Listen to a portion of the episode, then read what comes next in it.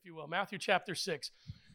Our theme this year has been roots, getting back to the basics of our faith. I think one of the great things that was lost through COVID uh, was our reliance on faith. I think there was, you know, the, the term faith over fear, and they made t shirts out of it with a cross, and the, it became real popular. And the reason it became popular is because so many people became so afraid of a lot of different things, and people are still living in fear. Seems like one of the people go to the grocery store, they'll send their kids to school, but they won't come back to church. They'll watch it online because of whatever. But uh, as I prayed about what we what was going on and what people are going through right now, the Lord just kind of led me to getting back to the basics of our faith. And we've been going through uh, the Sermon on the Mount that Jesus preached uh, in Matthew. Talked about the Beatitudes, talked about a lot of different things. And remember, we're talking about the way our lives interact with God, the way we live our faith. It's not just a Sunday morning thing. Can't, listen, folks, if Jesus is going to matter to you, if his plan for your life is going to matter, then it's got to be more than Sunday morning. It has to be more than Sunday morning. It cannot simply be something that you do to do your due diligence as a quote unquote Christian. It's got to be, it's got to become your life. And that's what Jesus was telling us in the Sermon on the Mount. Remember, the Sermon on the Mount wasn't, it, it wasn't a salvation message, right? Dr. Osvaldo, he's, he went to seminary. Uh, it's not a salvation message. I mean, you can find Christ, you can find salvation in the Sermon on the Mount. The Sermon on the Mount is to us, his followers. He was talking to his, not just the 12 apostles, he was talking to his disciples, those who had chosen to follow him. And he says, if you're going to make an impact on this world like my plan for you is, this is what needs to happen. This is how you need to live. This is what people need to see. Not in a fake way, because I think we could have a great debate over whether faking Christianity is easy or hard. Right? I think we could. I think it's very easy on Sunday mornings, man. You could fake Christianity on Sunday mornings. But can you really fake being a true follower of Jesus 24 7? And I'm not talking the times where we fall, I'm not talking about the times where we struggle. I'm talking about living Jesus as Elvin was praying this morning. Living Jesus in the good times and in the bad. Living Jesus in, when you're happy and when you're sad. Living Jesus when nothing else makes sense. The only way to get through your life is to lean on your faith. And that's what this Sermon on the Mount is all about, and that's what we're getting to. And today we start in verse 5 of Matthew chapter 6. And we're getting into one of I think the I think it's one of the most talked about and one of the most embraced as important aspects of our walk with the Lord, but I think also one of the if not the most misunderstood aspect of our walk with faith and our walk of faith. And it's prayer. We're going to spend a lot of time talking about prayer. And not, how many of you have ever been through a Bible study on prayer? Gone through a Bible study on prayer, whether it's on your own or it's in a church setting or a, a study setting. Um, been through a Bible study on prayer. You've th- sat through a series on prayer. Let me tell you, I think, I think sitting down and talking and, and, just talking about the, the Lord's Prayer, this is what Jesus prayed for pray others, pray for this, pray for that. Pray. I think that's a real nice outline. But man, we've got to understand what prayer truly is. What we're going to be talking about in this series, now today we're going to be talking about uh, breaking down verses 5 through 8 of uh, what, what prayer should be from you to God. But then we're going to start talking about real life and prayer. I'm talking about prayers out of depression. You don't have to raise your hands, but how many of you have been there? Prayers out of fear. We, we go to God, uh, we want God's blessing, right? We pray, we, we want God's blessing. And we want God to do this, we want God to do that. But do we really go to God and do we really understand what God wants to do with us and for us and where He wants to meet us in prayer, in real life. Prayer has got to be real. It has got to be real. It's got to be, and I'm not going to get too far into my message just the beginning. It's got to be real. It's got to be honest. And in order to get to that place of prayer, because you know, some of you, some of you, I can see head shaking. It's like, yeah, that's a, hey, man, I've been there. I've been there. Listen, I, I, I, I can't, I can't, I, I can't drink a cup of coffee in the morning without praying. You know, I've, I've got to pray first because, well, and now that I'm older, I realize, yeah, I need prayer before that coffee.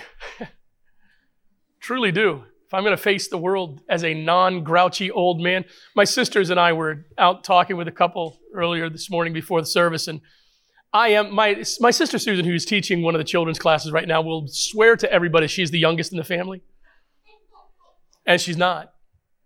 not. Donna wears proudly the fact that she's the oldest. I'm the youngest. I'll I'll be like 45 or something like this this summer, this, winter. All right. Yeah. No. Um, but I know so, that's a mean bus you just threw me under, Eric. Um, Many of us know what it's like to walk through that difficulty. And we've lived to our age knowing that walking through those struggles is not just, it's not a walk in the park, it's a walk with prayer. And if you don't have a true, honest prayer life to lean on and to rest in, then man, you're going to struggle. You're going to struggle.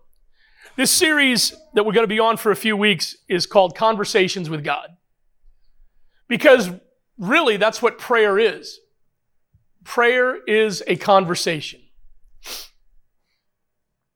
Matthew chapter 5, uh, 6, verses 5 through 8 is our text. But before we get to that, I want to take a little um, diversion. A poll of about a, thou- of a thousand Americans asked this question What would you give up for a month to keep your smartphone for a month.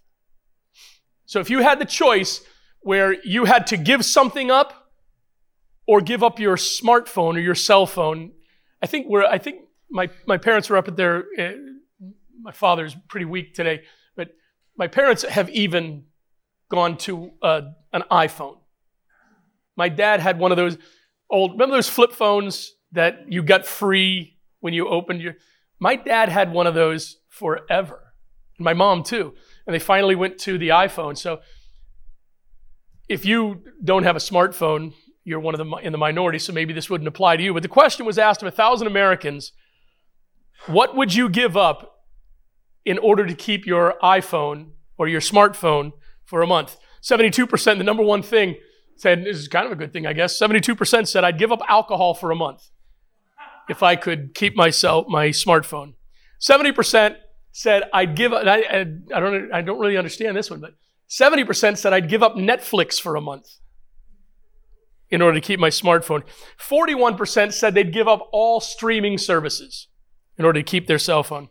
64, I think this is a lie right here. I'm calling, I'm calling a lie on this one right here. 64% of, of, of, the, of the people surveyed said they'd give up coffee for a month. I'm, I'm not buying it. Not buying it. And this one, now if you live in East Longmeadow, you know that the Stop the Warehouse signs are out now. You see those Stop the Warehouse signs? The old package machinery company on Maple Street is being sold, and they're putting in an Amazon distribution. Okay? And I'm going to say to everybody, stop the warehouse, stop the warehouse. We don't need Amazon here. And I'm saying, listen, folks, there's a reason why they're putting an Amazon warehouse in East Longmeadow. It's because all of East Longmeadow and Longmeadow and Wilbraham and Hampden order off Amazon. Okay? Right? For, and I think, I'm not quite sure about this answer. I think some people might have been coloring and shading the truth a little bit. 57% said they'd give up Amazon permanently. Yeah, no. Uh, I don't think so. I don't think you want to go back to the big Y. 50%, and I can believe this one, 50% said they'd give up exercise for a month, keep their smartphone. 40, and some people are saying, yep, that's me already. Hey, gave it up a long time ago. This one is kind of concerning. 42% they said they'd give up their significant other for a month. yeah. Husbands, I would not recommend a facial expression right now at all. Just kind of sit there. 40% said they'd give up their pets for a month.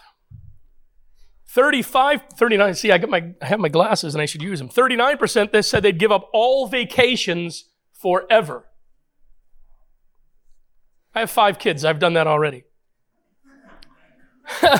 44% would rather serve five days of jury duty than be separated from their phone for five days. 47% would rather stay, would rather stay with their in-laws for a month than be separated from their phone for a month. Now here's where it gets a little bit,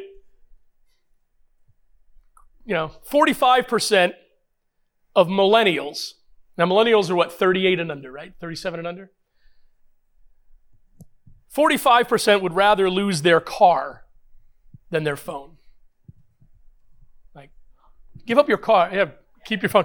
And here's the one I, I don't get this. And I actually, I subbed at the high school on Friday.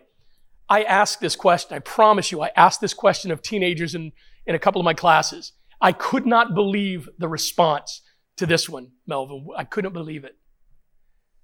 10% of all millennials that were polled said, I would give up a finger to keep my cell phone. No kidding. I'd give up a finger to keep my cell phone. Wow. That's interesting. That's interesting. You say, well, that's real fun and that was a nice little exercise. And that's, you know, interesting. What does that matter? If you were given the ultimatum of having to give your phone or your social media or vacations or anything else in order to keep prayer, what would your answer be? Yes or no? You see, let's not talk about cell phones anymore. Let's talk about our, our prayer life. Let's talk about our conversations with God? Do they matter? They mean, listen, I looked at that list and I'm like, I, I don't really watch a lot of streaming uh, services. And you know, the way I used that, I think you could probably tell. Okay, I think we have them. I know we have some of them, but I don't use them much. I, I don't use, I watch, I really, I watch a lot of ESPN. I watch ESPN. That's it. Other stuff, I don't have, I don't have a problem going to the store and buying stuff. I, it gets me out of the house. I don't have, a lot of this stuff really wouldn't matter to me. So if you ask me those questions, I'm like, eh, you know what? Sure, I'll give that up if I can keep my phone. Sure, I'll give up. I'm not giving up a finger. Listen, I don't think you, it's like um, um, the Princess Bride. I don't think that question means what you think it means, right? When it comes to prayer, if you had to give up many things in your life, what would your answer be? You see, that's where we're going with this series. Is, pra- is prayer important to you? Does prayer matter to you? And I think the biggest question is is prayer a priority for you? Let's take it a step further. If the options, and, and some of you, I'm going to explain this as we go along, and some of you are right here and you're having to make this choice right now. If the options of what you had to give up in order to keep prayer in your life included family, what would your answer be? Oh, that's not a fair question. That's family's family. Come on. That's not, that, that would never be a, a choice. Okay, Matthew chapter 10, verses 37 and 38. Before you say that this is an unfair question, let me read this to you. Jesus said, The one who loves a father or mother more than me is not worthy of me.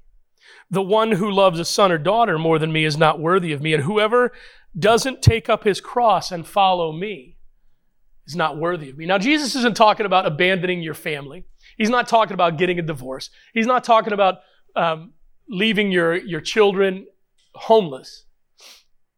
Jesus is saying this if you had to choose between being a true follower of me and peace in your home because your spouse doesn't really get your faith the way you do, if you had to choose between letting your, your adult children or your teenage children go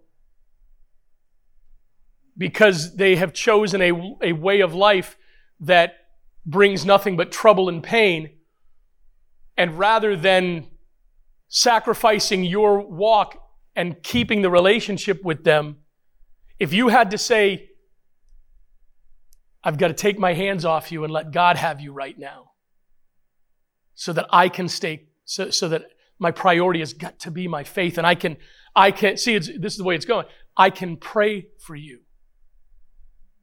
That's a great say.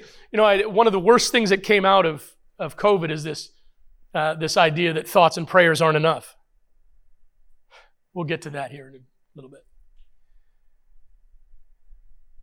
If the choice came down to where you live, if the options were right where you live, your family,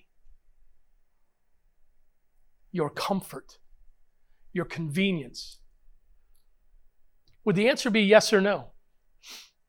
I got to be honest, man, that's a tough question. That's a hard question. It's the kind of question, if we're going to be honest, that we don't like to be honest about, right? Truly, it's the kind of question that's asked that we don't really want to be honest about because we don't want to give up many things in our life. What would your answer be? Not a new uh, conundrum for followers of Jesus. The life and walk of faith is difficult and sometimes it's brutal. Sometimes the life that we are called to live is brutal. Sometimes we have to choose between what's better and what's best. My sister Dawn and I were talking about this in a way yesterday. Some of you, uh, you're yes women, right? You're yes women and you're yes men. You are so paranoid and afraid of losing somebody's respect or losing somebody's trust or losing somebody's friendship that you will work yourself into the ground literally rather than say no. There's a reason why in Psalm 23 Jesus says, uh, the, the psalmist wrote that God leads us beside still waters. There's a reason why the Bible says in Psalm 23, He restores my soul. Why is that? That's just, that's just not a nice thing to put on a, a kitchen um, coaster. There's a reason why God inspired David to write those words. Because there are times where you are in the midst of a flood and you need to be taken aside to the still waters. There's a time where you are empty of all you have and you have nothing more to give and you need to be restored. I was talking to somebody this week, and i have got I found these at Walmart, uh, a pack of six at Walmart. You probably can't see them, but they're superhero socks, right? They're different superheroes, and uh, there's two Captain America, there's two Hulk, and of course, there's two Iron Man. It's not it's not just superheroes; it's Marvel superheroes, and it's two Iron Man. Now, if you've known me for a length of time, you know that um, I my my I've had a lot of surgeries, a lot of again a lot of replacement parts, and my motivation has been Iron Man because quite literally, my legs are filled with titanium. So I bought these, and they're they're kind of a they, you know I I wear them because it's just it reminds me, and so anyway, that's just me.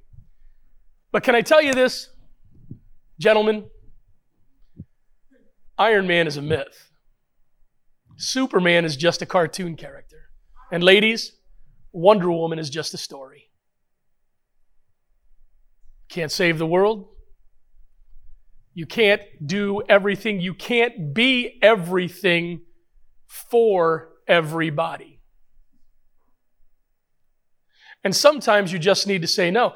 Why? Because if you continue to try to pour out of an empty cup, then you're going to be having to borrow from something else. And when you get into that idea and you get in, when you buy into that concept of I can take away from this bucket to pour into that, all the while neglecting yourself, you're going to be, you're going to be void of everything in your life. And pretty soon the bill is going to come due. And there's no eat and run, dash and dine, right? There's no dash and dine in the Christian life. You always have to pay the price.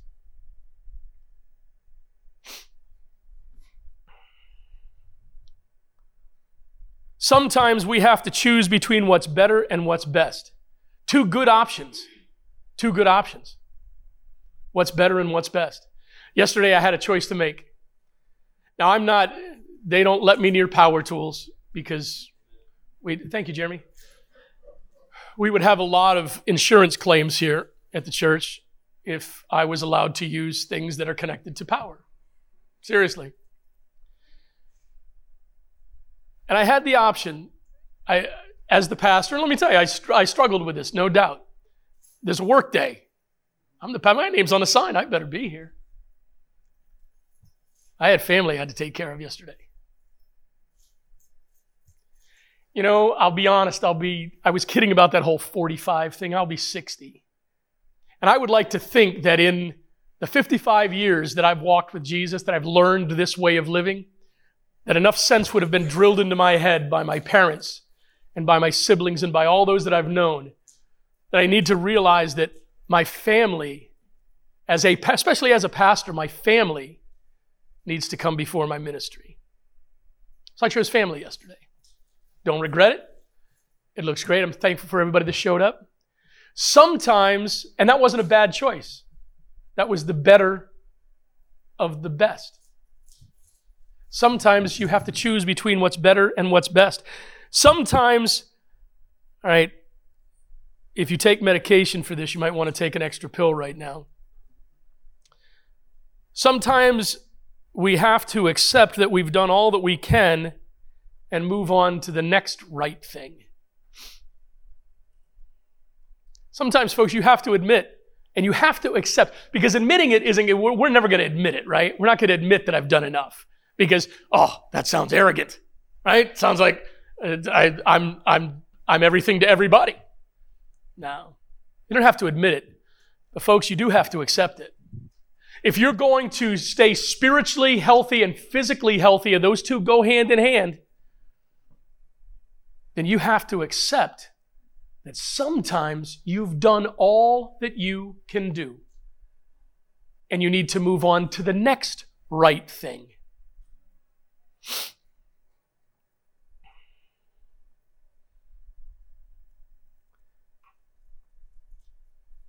And then there's prayer. Prayer is the strength of our armor. Prayer is the power of our lives.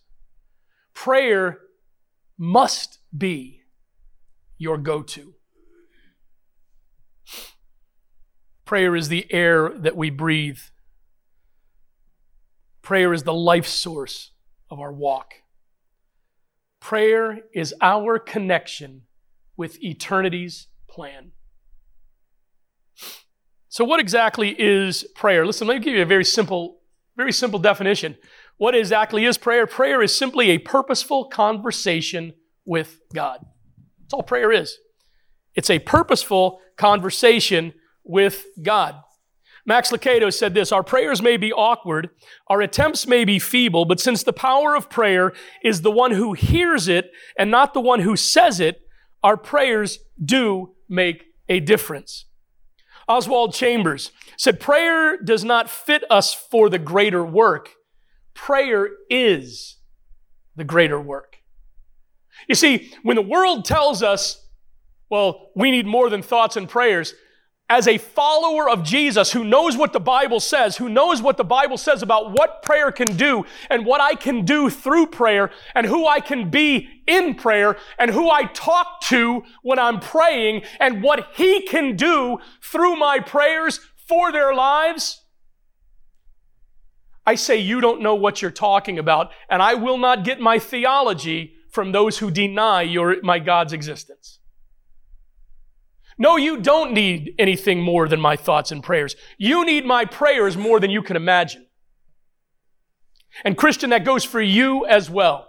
If you think you can solve every problem in life, if you think you can handle life on your own without God, and you don't need prayer, you do not know what you're talking about. You don't understand. And that's why we're talking about prayer. And that's why we're going to get into the things about praying in everyday life. I'm wanting to jump ahead, but can't yet. A day without prayer is a day without blessing. A life without prayer is a life without power. Edwin Harvey. And this one's mine. There is no backup generator for the power of prayer. Listen, folks, in your walk with the Lord as a Christian, as a servant of God, as someone who is trying to make a difference in this world, you don't have a backup generator. We're looking at generators. I'm looking to find a generator. I'd love to get a solar generator. Don't know if it'll have enough power if we go out of power for a few days.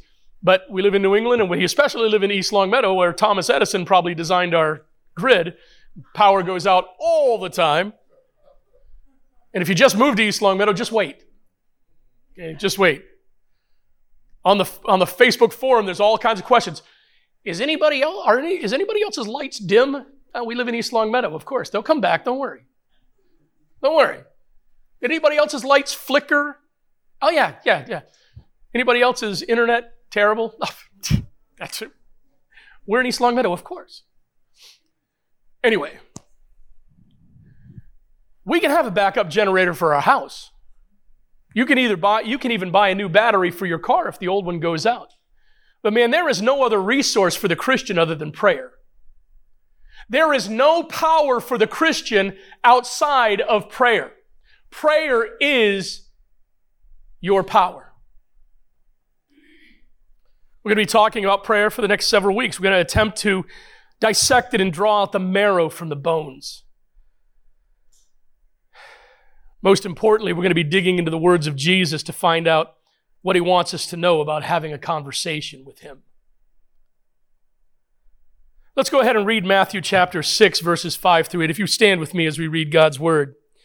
Jesus is speaking. He says, Whenever we, you pray, you must not be like the hypocrites, because they love to pray standing in the synagogues and on the street corners to be seen by people. Truly, I tell you, they have their reward.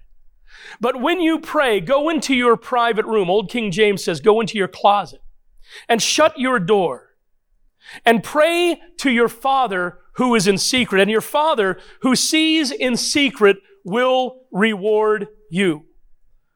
When you pray, don't babble like the Gentiles, since they imagine they'll be heard for their many words.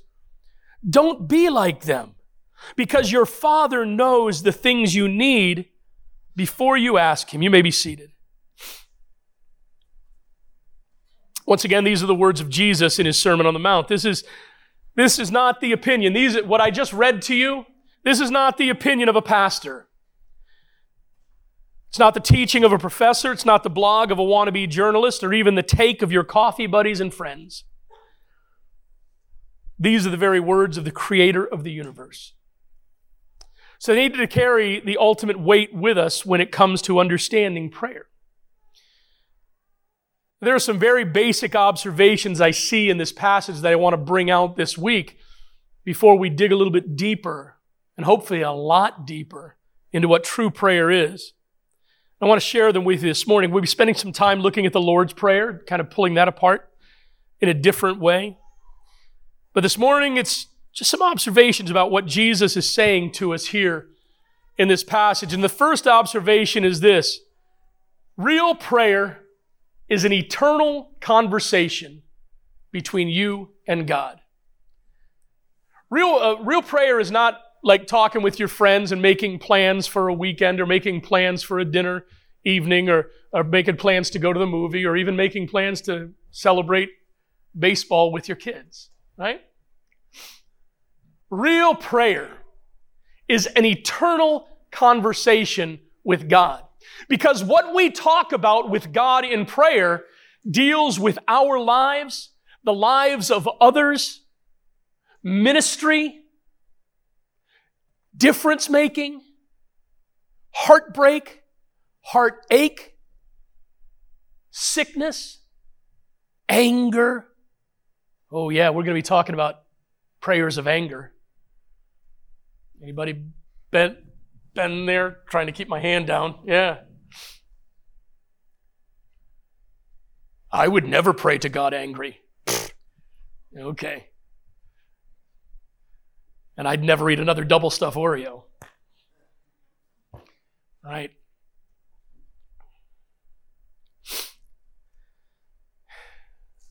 When you pray, when we pray, when we go to prayer, we aren't simply entering the presence of our best friend, we're accessing our passage to the King of Kings, the Lord of Lords, the God of all creation. When you pray, you're talking to the one who wrote this book. When you pray, you're talking to the one who left heaven, became human, as well as God, lived among other humans, died on the cross, rose again, and now ever lives to make intercession for you and for me. The ultimate, the number one.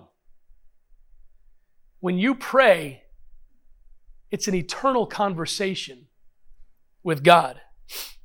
Hebrews 4, verses 15 and 16 tell us this For we do not have a high priest who is unable to sympathize with our weaknesses, but one who has, has been tempted in every way as we are, yet without sin. Therefore, because of this, what my, I always learned uh, that when, when you see the word therefore, find out what it's there for, right? When you see the word therefore, find out what it's there for. Why is that word there? Why does this, why is this statement made? And then the connective uh, word comes that connects two different thoughts or a cause and effect is brought in. We don't have a high priest that can't understand us. He's ta- this verse is talking about Jesus. And what Paul is writing here is Listen, Jesus knows who you are. Jesus knows what you're going through. He knows what you've been through. He knows what you're going to go through. He knows what it's like to be tempted. And I'm not talking about chocolate cake. Okay? I'm talking about the temptations that come into your life that will wreck you, that will wreck your marriage, that will wreck your family. The kind of temptations that come into your life that will ruin your life and any opportunity you have to serve God. Jesus knows. That's what Paul's writing to us about in Hebrews. It's not just, oh, well, well, he knows your name.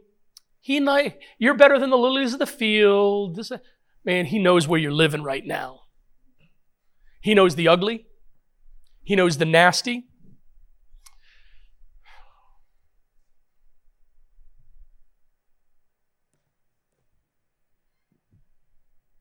He knows.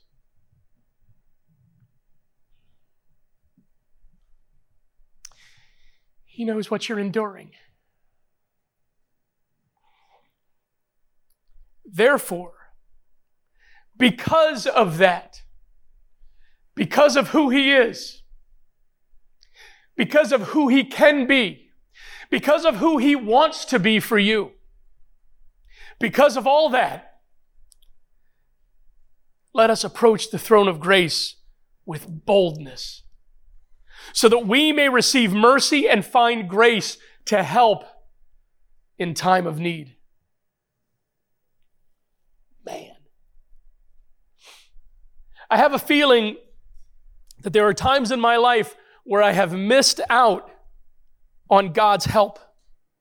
I have feeling I, I, have a feeling there are many times in my life where I've missed out on God's amazing blessings for me. I have a feeling in life I have a feeling that there have been times in my life that if I have le- if I would have leaned on him in prayer, I would have gotten through that struggle easier.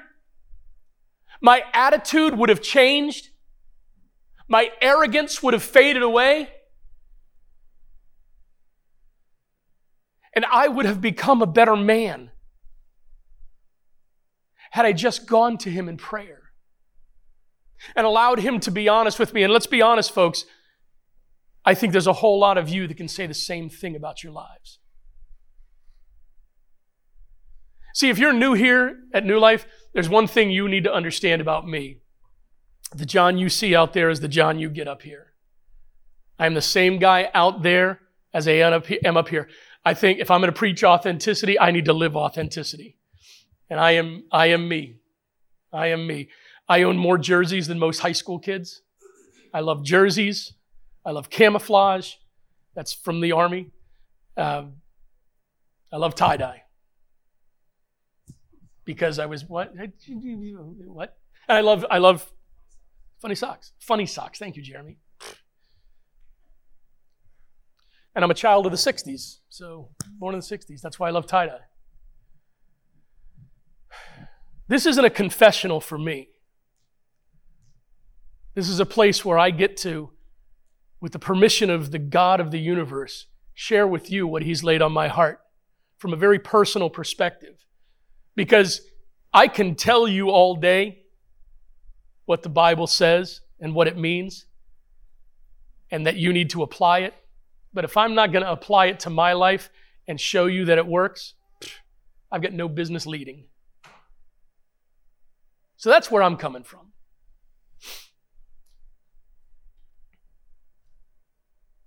What does this mean for us? What are the implications of the fact that prayer is an eternal conversation with God?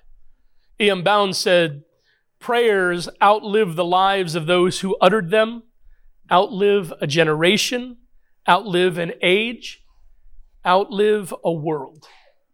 You see, that's the, that's the eternal aspect of it, right? What we pray for, what we're praying for now has eternal implications. The lives we pray for right now, the hope we pray for, the peace we pray for, the strength we pray for, the courage we pray for, the depression we pray about, the hurt that we pray about, the anger that we pray about and with and for. All of that has eternal implications. All of that is how we survive this life. And not just survive, but as Casting Crown says, we weren't made to thrive, or we weren't made to, to um, we were made to thrive. All right, that's, that's the point we're supposed to be. We were made to thrive. We weren't made just to survive. There are times when survival is all you can do, right? Been there? Where you're like the disciples in the boat with Jesus sleeping in the back and you're hanging onto the sides of the boat so you don't go overboard. And you're looking around looking for a life jacket, looking for an oar, looking for an orca to swim by, to jump, to jump onto, to take you out of the storm. Looking for something and you're just holding on for dear life and you don't see a way out. Prayer is for those times. Prayer is absolutely for those times. Because you have a, like, like Daniel said, there is a God in heaven who works miracles. He knows your name, He cares about you, He understands what you're going through, and He wants to help you through it. And He will carry you if need be. A.W. Tozer said to desire revival and at the same time to neglect personal prayer and devotion is to wish one way and walk another. Flavel said, The devil is aware that one hour of close fellowship, hearty converse with God in prayer, is able to pull down what he has been, been contriving and building many a year. You take what the enemy meant for evil and you turn it for good. You don't do that. He does. How does that happen? You pray. You have an eternal conversation with God. In order for us to truly understand prayer's potential impact on our lives and those around us, we must understand that real prayer is an eternal conversation with God. The second thing I see is this real prayer is an honest conversation with God. And He takes it seriously. And I just went on a little diatribe there telling you that I try to be transparent up here and I try to be real in my whole life. I'm, I'm, sure nobody here does this, but how many of you were raised in churches where the deacons got up and prayed in, in the King's English? O thou great Father in heaven, hallowed be thy name. We cometh before you today, begging of you, pleading with you, O thou most high. And that's how, where I was raised, right? That, and that's, that's the language of prayer I learned, right? If I learn, if, if I'm talking with my friend Melvin here, yo, Melvin, what's up? I hate the Cowboys. Thank you very much. Have a good day, Melvin. Do you want a hamburger? It's just, it all goes together, right? Just kidding. Had to say something. Right, Melvin, I've this man is a real is a real dear friend. He did not text me after the Cowboys beat the Rams. He let he let me he let me, you know, he let me live. If I go to Melvin, I talk with Melvin, I text with Melvin, I talk with him on the phone, we have coffee, and I talk with him like he's sitting right next to me. I talk with him like he's a real person. We've just talked about who Jesus is to us. What he wants to do is, why do I have to take on this, this form of speech? Why do I have to take on this, this, uh, this holy attitude? Do you think I'm going to pray my, uh, you think I'm going to pray about my anger or my struggle by saying, Oh, thou great God? No, man. Sometimes I don't even, it's, it's like the emails you send off when you're really angry and you don't even want to address the person. So you don't say, you don't start off with greetings. You just get right into the body, right? Ever prayed like that? Let's get right to the point, God. Let's get right to the point. Because right now, there's an issue. Real prayer is an honest conversation with God.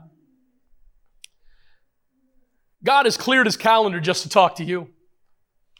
That means that he is available at all times just to talk with you. 1 John 5 14, I've written these things to you who believe in the name of the Son of God so that you may know that you have eternal life. This is the confidence we have before him if we ask anything. Listen to this, man. If we ask anything according to his will,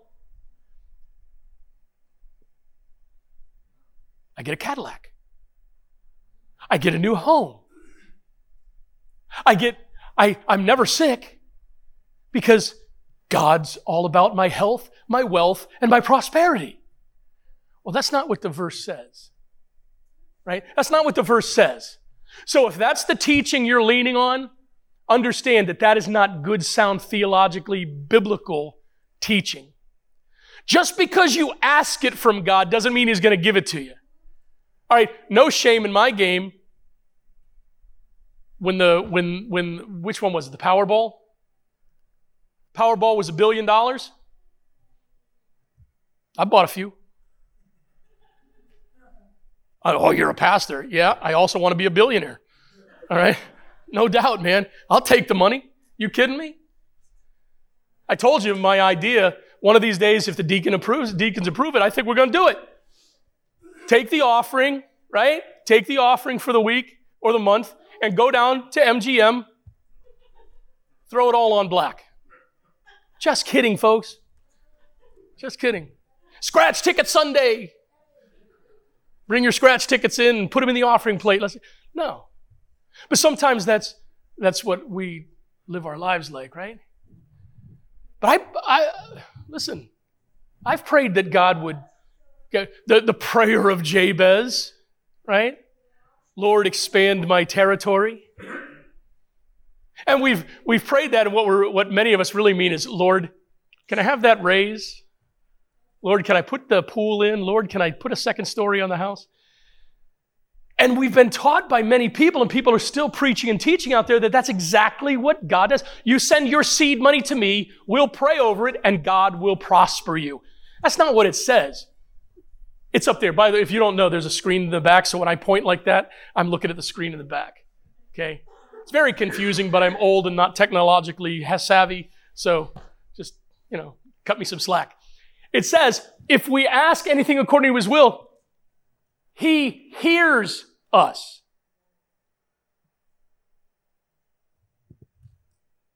He hears us. Listen, my kids can ask me for a lot of things, and I hear them. Doesn't mean, I'm, doesn't mean they're going to get it. Right? Doesn't mean they're going to get it. Maya asked me, Dad, will you teach me how to drive? no. No. I don't have a uh, an instructor's brake in my car, so all I can do is grab onto the dashboard. That's why God invented driving schools.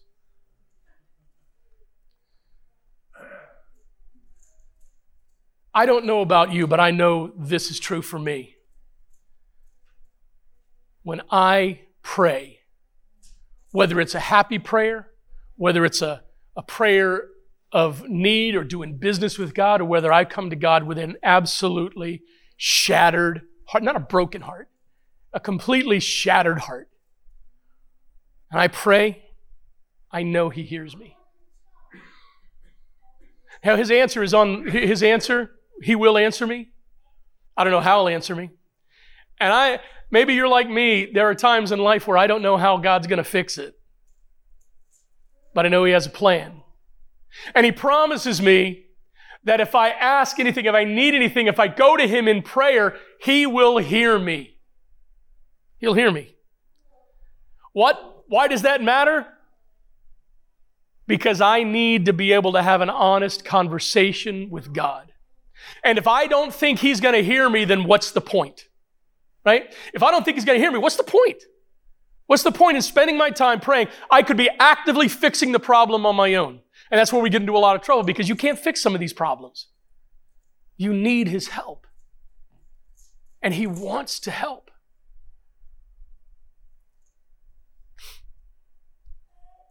God can be trusted with your pain. He can be trusted with your anger. He can be trusted with your praise. He can pr- be trusted with your need. He can be trusted with your brokenness. Even all at the same time. You can bring it all to Him at the same time. Like your little child who brings their favorite toy to you that they either ran or got run over in the driveway because left it there and you pulled in and ran it over, or, or they broke their favorite toy and they bring it to you and say, Daddy, can you fix this? Mommy,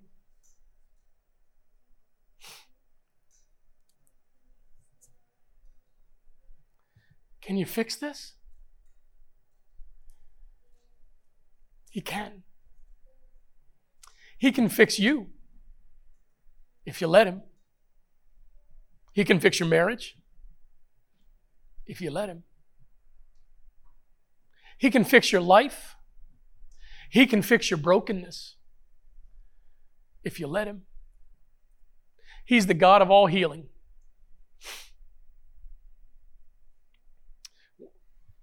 when I had to have joints replaced, I had people that wanted to pray over me for healing. So, and, and it wasn't the kind of healing where it gets fixed. It was the kind of healing where it's just going to be a miracle. And I believe in that. I believe that if God wants to do that, God can. Okay? So don't run me out of town on that. Even had somebody, no lie, I had somebody who wanted to do magic on me. in God's name to heal me. Well, used to be 300 pounds. I got healed of that. Had my stomach cut out. So Aaron hates it when I say that, but that's what happened. Lost 81 pounds so far. I feel pretty good. Needed a new knee, needed two new hips, needed to have my foot fused. had all that done. You know what? I prayed about every one of those issues. God heard me and He healed me. Maybe not the way we, te- we, we think, and maybe, it, maybe it's not the kind that you can have this testimony where you throw the crutches away and walk down and get on your knees at the altar and sling some snot and lift glory to God. And that's wonderful if that happens.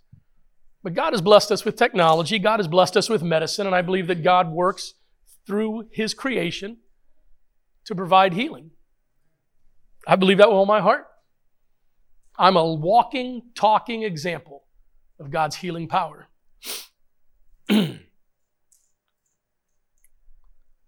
God can be trusted with your brokenness. I trusted him with mine. I was out playing basketball with Gabriel and Michael the other day. Hey, they didn't see me. You guys didn't see me. I'm practicing. One of the things Gabriel and Michael have been asking me since I've been going through these surgeries is Dad, will you be able to run again? Like, well, you didn't know me when I was a kid. I don't know, don't know if I could run then, but tell you a secret. I've been practicing. I ran the other day. First time in a long time, years, I ran. I prayed about that. I want to run with my boys. I want to run with my kids. I want to run with my grandkids. The point is this God wants you to bring everything to Him in an honest conversation of prayer. God wants your honesty and your brokenness. He wants to hear it all because only He can heal it. Psalm 147, verses 17 and 18 The Lord is righteous in all His ways and faithful in all His act, acts. The Lord is near all who call out to Him, all who call out to Him with integrity. Charles Spurgeon, Spurgeon said, True prayer is neither a mere mental exercise nor a vocal performance. It is far deeper than that. It is a spiritual transaction with the Creator of heaven and earth. And Samuel Chadwick said, The one concern of the devil is to keep Christians from praying. He fears nothing from prayerless studies, a prayerless work, and a prayerless religion. He laughs at our toil, mocks at our wisdom, but he trembles when we pray. Folks, real prayer is honest prayer. And I would I don't say this sarcastically, I say this honestly. Do you really think you're hiding your struggles from God? Seriously. Do you really think you're hiding your struggles from God? Do you really think He doesn't know what's going on? Because if you do, then you're not theologically lined up with what the Bible teaches that God knows everything. God sees the beginning and the end. He knows what you're going through, He knows your struggle. So when you're going to pray to Him about things, pray with honesty. We're going to stop there for this week. We'll finish this next Sunday. Last two are prayer is a coherent conversation. You know what? Let me just let me just uh, we'll just go through these real because I've covered most of this. Prayer is a personal conversation with God, and prayer is a coherent conversation with God. So we finish the message today. We'll start a new one next week. All right? Because we, what I was going to say, we've already talked about. Prayer, prayer, the great privilege of the children of God to pray, to talk, to have a conversation with the creator of all things. What's your prayer life like? Going back to what we talked about at the beginning, remember that? What would you give up to be able to keep prayer in your life? Deep question. Let's pray. Lord, thank you so much for your power and your honesty and your love and your mercy. Lord, you never promised an easy road, but you did promise to walk with us on it. So, God, I pray that as we all try to kind of digest what we looked at this morning. That we'll lean on you, that we'll truly be honest with you about what prayer is for us, and truly be honest about prayer when we pray. God, for those who are struggling with prayer at all, show them the, show them the power and the meaning and the purpose of it. Father, bless us as we go from this place today. Would you be honored by our lives? Would you be honored by all that we do? Send us forward as worshipers, God, as different maker, difference makers. Show us every open door in our lives so that we might serve you to our fullest. In your name we pray. Amen.